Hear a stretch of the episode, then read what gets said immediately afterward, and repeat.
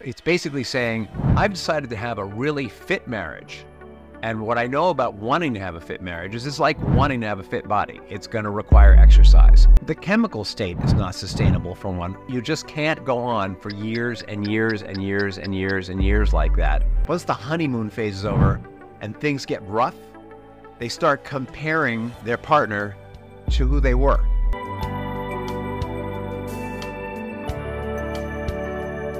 Welcome to another episode of Rich in Relationship. And today, the topic is cracking the love code from romance novel to real life love.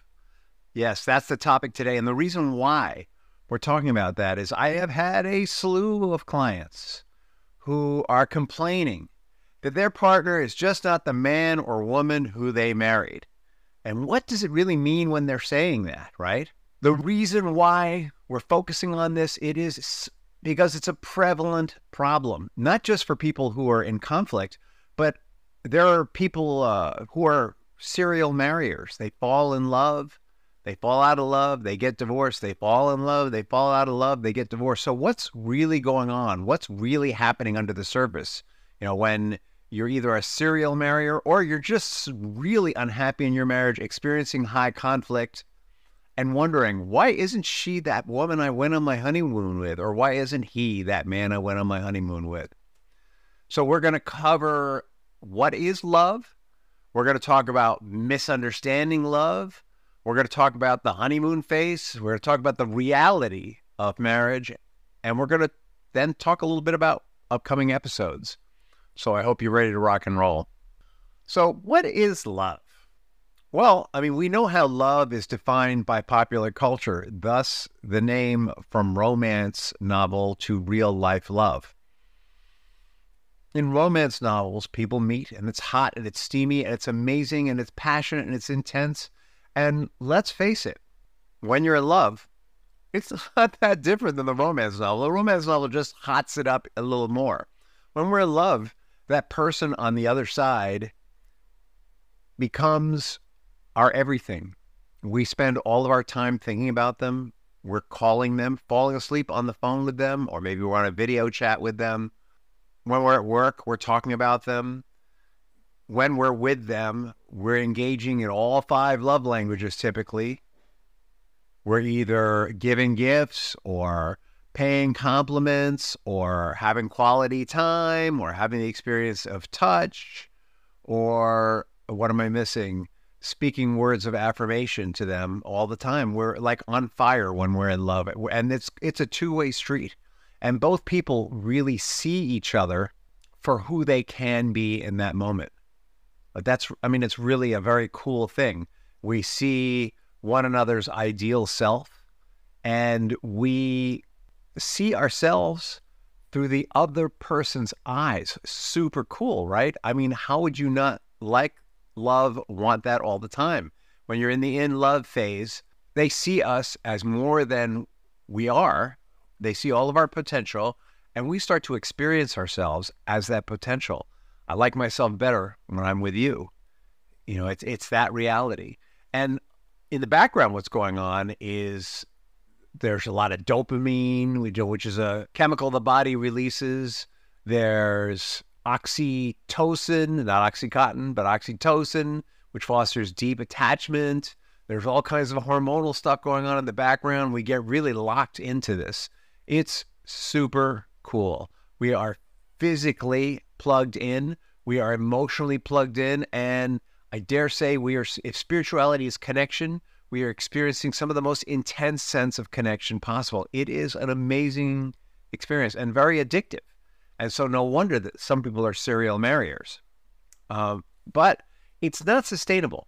The chemical state is not sustainable for one. You just can't go on for years and years and years and years and years like that. Uh, and number two, eventually, we notice that they have a pimple. Eventually, they fart. Eventually, we find out that their shit stinks just like everyone else. Pardon my language. Right? Eventually, it gets real, and when it gets real, it alters. And when that phase ends, and the studies show that that's an average of two to three years, and it's different for everybody, one person hits bottom first while the other one's still going. And it's a kind of a disappointment for, for both of them, actually, right? And there's a whole transition that happens there. Then real life happens. The marriage gets real, the relationship gets real. In love is over. Usually there are children involved. The dynamic, the energy, if you will, shifts. And that's when people start to get back to exploring individual fulfillment more and joint fulfillment less. And very often people make the mistake of failing to feed or nurture the relationship. So just understand there's you, there's the other person, and then there's this thing that you've created, the relationship, right? And so when people when people are in love, they're building the relationship. They're putting emotional energy into the relationship bank. Let's use a different analogy. They're building a vehicle together. They're building a car together. So when they're in love, they start by building this racy sports car. You know, it's fast, it's energized, it's hot looking, it's sexy. Um, and then in love falls away and they start to transform that sports car into a minivan. Right? They got all these kids to carry. They got a lot of baggage. They find out that they have a lot of baggage, emotional baggage. They've got uh, these children. And it gets to be less shiny and maybe it gets some dings in it, right? Um, and it's getting some miles on it and it's getting some wear and tear. And they start to neglect it, right? Both people stop putting energy into the relationship. The, now it's a van, remember? It was a sports car, now it's a van. They stop putting it, it's not as sexy as it was. It becomes functional. You're, you have kids, things get really functional. Who's going to put them to bed? Who's going to get them up? Who's going to take them to school? Who's going to take them on play dates? Who's going to pay the bills? Who's going to do the laundry? Who's going to clean the house? Who's going to take care of whatever needs to be taken care of? It gets very functional. And they start to neglect the relationship. So, what happens when you neglect a car? Maybe you stop giving it an oil change. All right. Um, and then it starts when you don't give a car an oil change on a regular basis, it actually starts to run slower, or maybe the tires deflate and just doesn't drive as well. Uh, and then you get a you know you get a flat tire, and you go, what the heck is this? Right. So in a relationship, the, the equivalent of a flat tire or the oil not being changed is the relationship gets sluggish, or maybe people start fighting, or maybe uh, the, a better metaphor for the car would be the front end gets out of alignment, so the car is fighting against itself. Right. Instead of the wheels being parallel, one's slightly off, and so the, the car is fighting itself and it loses efficiency, right? That's that's what fighting is kind of like. And as the couples fight, as the car comes out of alignment, more and more stress is put on the vehicle. And with, if the vehicle isn't fixed, if the relationship isn't repaired, then the stress gets worse and worse. And what happens to a car if we don't take care of it? If we don't change the oil, eventually the engine seizes up. If the car tire's out of alignment, eventually uh, you could actually break the axle or the shocks or the tire can come fall off or the tire one tires wear out unevenly. All kinds of things happen when we don't take care of our vehicles. Relationships are the same. So then what happens? We look at the other person and we go who the heck is that? You wake up one morning and go who is that? You know the woman i married was a sports car. She was hot. She was sexy she loved the crap out of me. She performed for me, or maybe it's the guy I, you know, I married was a Maserati. I step on the gas and man, would he go? It was incredible. Uh, he he he, pro, he got me where I needed to go. And now, what's this? The car barely drives anymore. Who is this guy? Right? So you, what happens is once the honeymoon phase is over and things get rough, they start comparing their partner to who they were. And what happens is we start comparing people at their worst when people are fighting and having contentious fights, which is I'm going to win and you're going to lose. A lot of emotion, emotional energy, and the arguments don't get resolved. We're basically at our worst in those moments. So what happens is we start comparing our partner at their worst to who they were when we were in love And by the way, we're, we weren't even in love with who they really were, right? Remember, in love means we don't see their warts and farts, we see them for their potential. So now we're seeing them at their worst and comparing it to them as we saw them in their realized potential. And that's when things get really bad. That's when people start feeling criticized and hurt. That's when misunderstandings become nuclear. And so, this thing, this misconception we have about being in love can become incredibly destructive to our relationship. And I know that as you're listening to this, you know what I'm talking about. I know that there are people listening to this episode who are going, oh, that's right. That's what happened. And I know that if you're when you're in this place, you feel like there's no way out, but there is always a way through. The only way out is through, and there is always a way through. Let me tell you a story about Kenny and Sammy. For the record, it's Kenny and Samantha. But if if, if you want to think of it as Kenny and Sammy, that's fine too. Kenny and Sammy had were mad in love, mad in love. Uh, had and they got a beautiful house with a swimming pool in New Jersey, and they had a couple of kids together. And Kenny um, had a problem with alcohol, and he cheated on Sammy, and she didn't know it, and he was totally absent. So this is the equivalent of they they got married, they created a sports car together, and then Kenny um, drove the sports car off a cliff. like it's like that. But Sammy didn't notice that the car went off the cliff. Right? She knew something was wrong, but she didn't notice. Um, then Kenny got sober, but Sammy did notice that the relationship was upside down, and uh, Kenny was using his alcoholism to smooth over some of his own emotional deficiencies and um, when he didn't have that anymore, he became a workaholic. He got really super focused on work and making money and making money and making money. Very competitive guy, and he became more and more absent. So now they went from having a sports car to maybe they've got um, a, a, motorcycle with a sidecar, you know, and Sammy's in the sidecar and Kenny's just driving it off road. It's really bumpy and it's really uncomfortable. Sammy started to feel really alone, and she was poking him. Uh, she poked him by developing a friendship with a guy at work, and it was a different and a kind of intimacy that should have been reserved for his marriage, for her marriage. She didn't sleep with him, but she was sharing things with him about her life and about herself that really should have been reserved for her marriage. Marriage is a very special bond, and when we make that bond, we commit to sharing our heart only with one person. She's sharing her heart with this other man at work while all this is going on. And Kenny started to realize something was wrong. The pokes were getting louder. Um, Sammy started threatening to serve him with divorce papers. Kenny knew that he was in deep and he didn't know what to do. Kenny reached out and started working in our Unbreakable Husband program.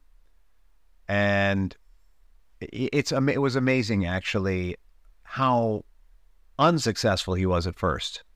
He hoped that by signing up for the program that it would just fix everything, and he didn't do everything that was suggested. And then uh, about four weeks in, you know, after participating kind of half-heartedly, Sammy actually served him with divorce papers.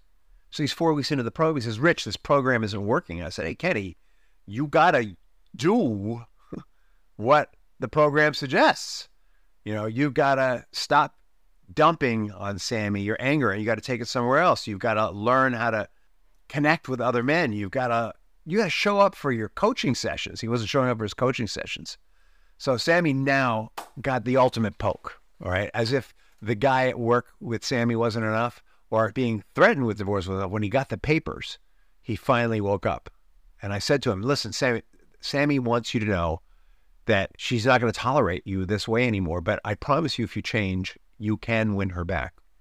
And in the next four weeks, Kenny really applied himself. Uh, he learned how to connect with her empathetically. He started dropping the old emotions. He went through our trigger hacking program. And Sammy came up with an idea. She said, Kenny, let's go on a couples retreat. Right now, this is a really good sign, right? Because our wives or women are, are really the masters of relationships. Their brains are hardwired for relationships. So what happened was she noticed he was changing and she was willing to work on the relationship and she wanted to go on a couples retreat. And this couples retreat really saved their marriage. And Kenny graduated from our program. And what he learned in the program, what he insa- what he learned in the program was that love is not just about being in love. You know, what he tried to do in the beginning was he tried to sign up for the program and hope it would just go back to being in love. And what he learned was he was never going to go back to being in love. What he learned was that he needed to stop comparing her at her worst to what she was like when they were in love. What he learned in the program was that he needed to take all of his negative emotion and work it out through prayer and meditation, through exercise, through talking to other men. Uh, he learned how to express his feelings in ways that she could receive them. He learned how to connect with her empathetically.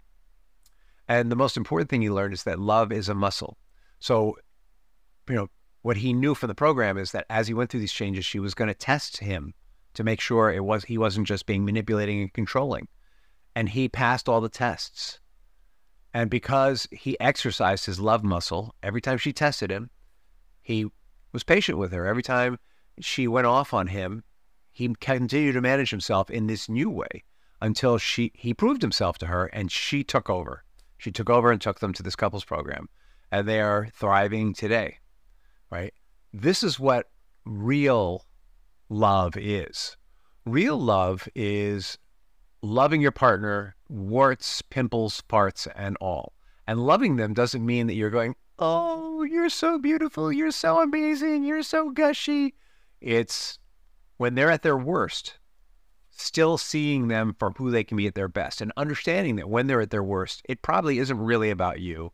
It's because they're not feeling good in themselves.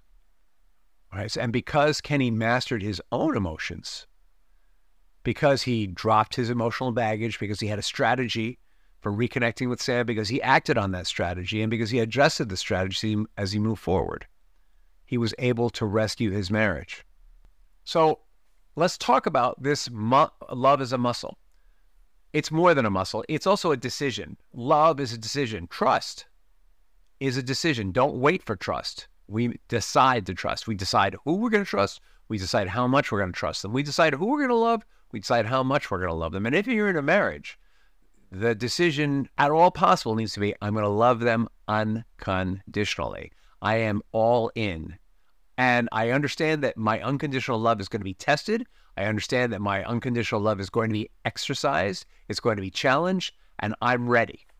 That it's it's basically saying I've decided to have a really fit marriage.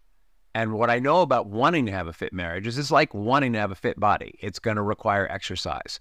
This is the road to a lifelong love. This is the road to a marriage that is grounded in strength, a marriage that can survive anything. This is how you create what we call here at Rich in Relationship a soul mate level marriage. And Kenny's on the road to doing that with Sammy. So, just to summarize, falling in love, awesome stuff. Short term. Real love is holding to the vision for your marriage, deciding that you're going to love unconditionally, and holding your partner in that love no matter how they show up. And that leads to a relationship or a marriage that is rock solid, that's based on the bedrock of your principles and beliefs. And it's how we move from romance novel love to lifelong love to soulmate level love. And we're going to keep playing with this theme um, in coming uh, episodes. We're going to talk about the transition phase more in depth we're going to talk about rekindling love more in depth. We're going to talk about nurturing the relationship. We're going to talk about preparing for the next phase. That's in upcoming episodes. So stay tuned. I'm going to give you all the tools, everything you need to know. And I'm going to keep telling you real life stories about clients. Maybe we can even get some of them to show up here. Wouldn't that be cool? So this is Rich at Rich Relationship signing off.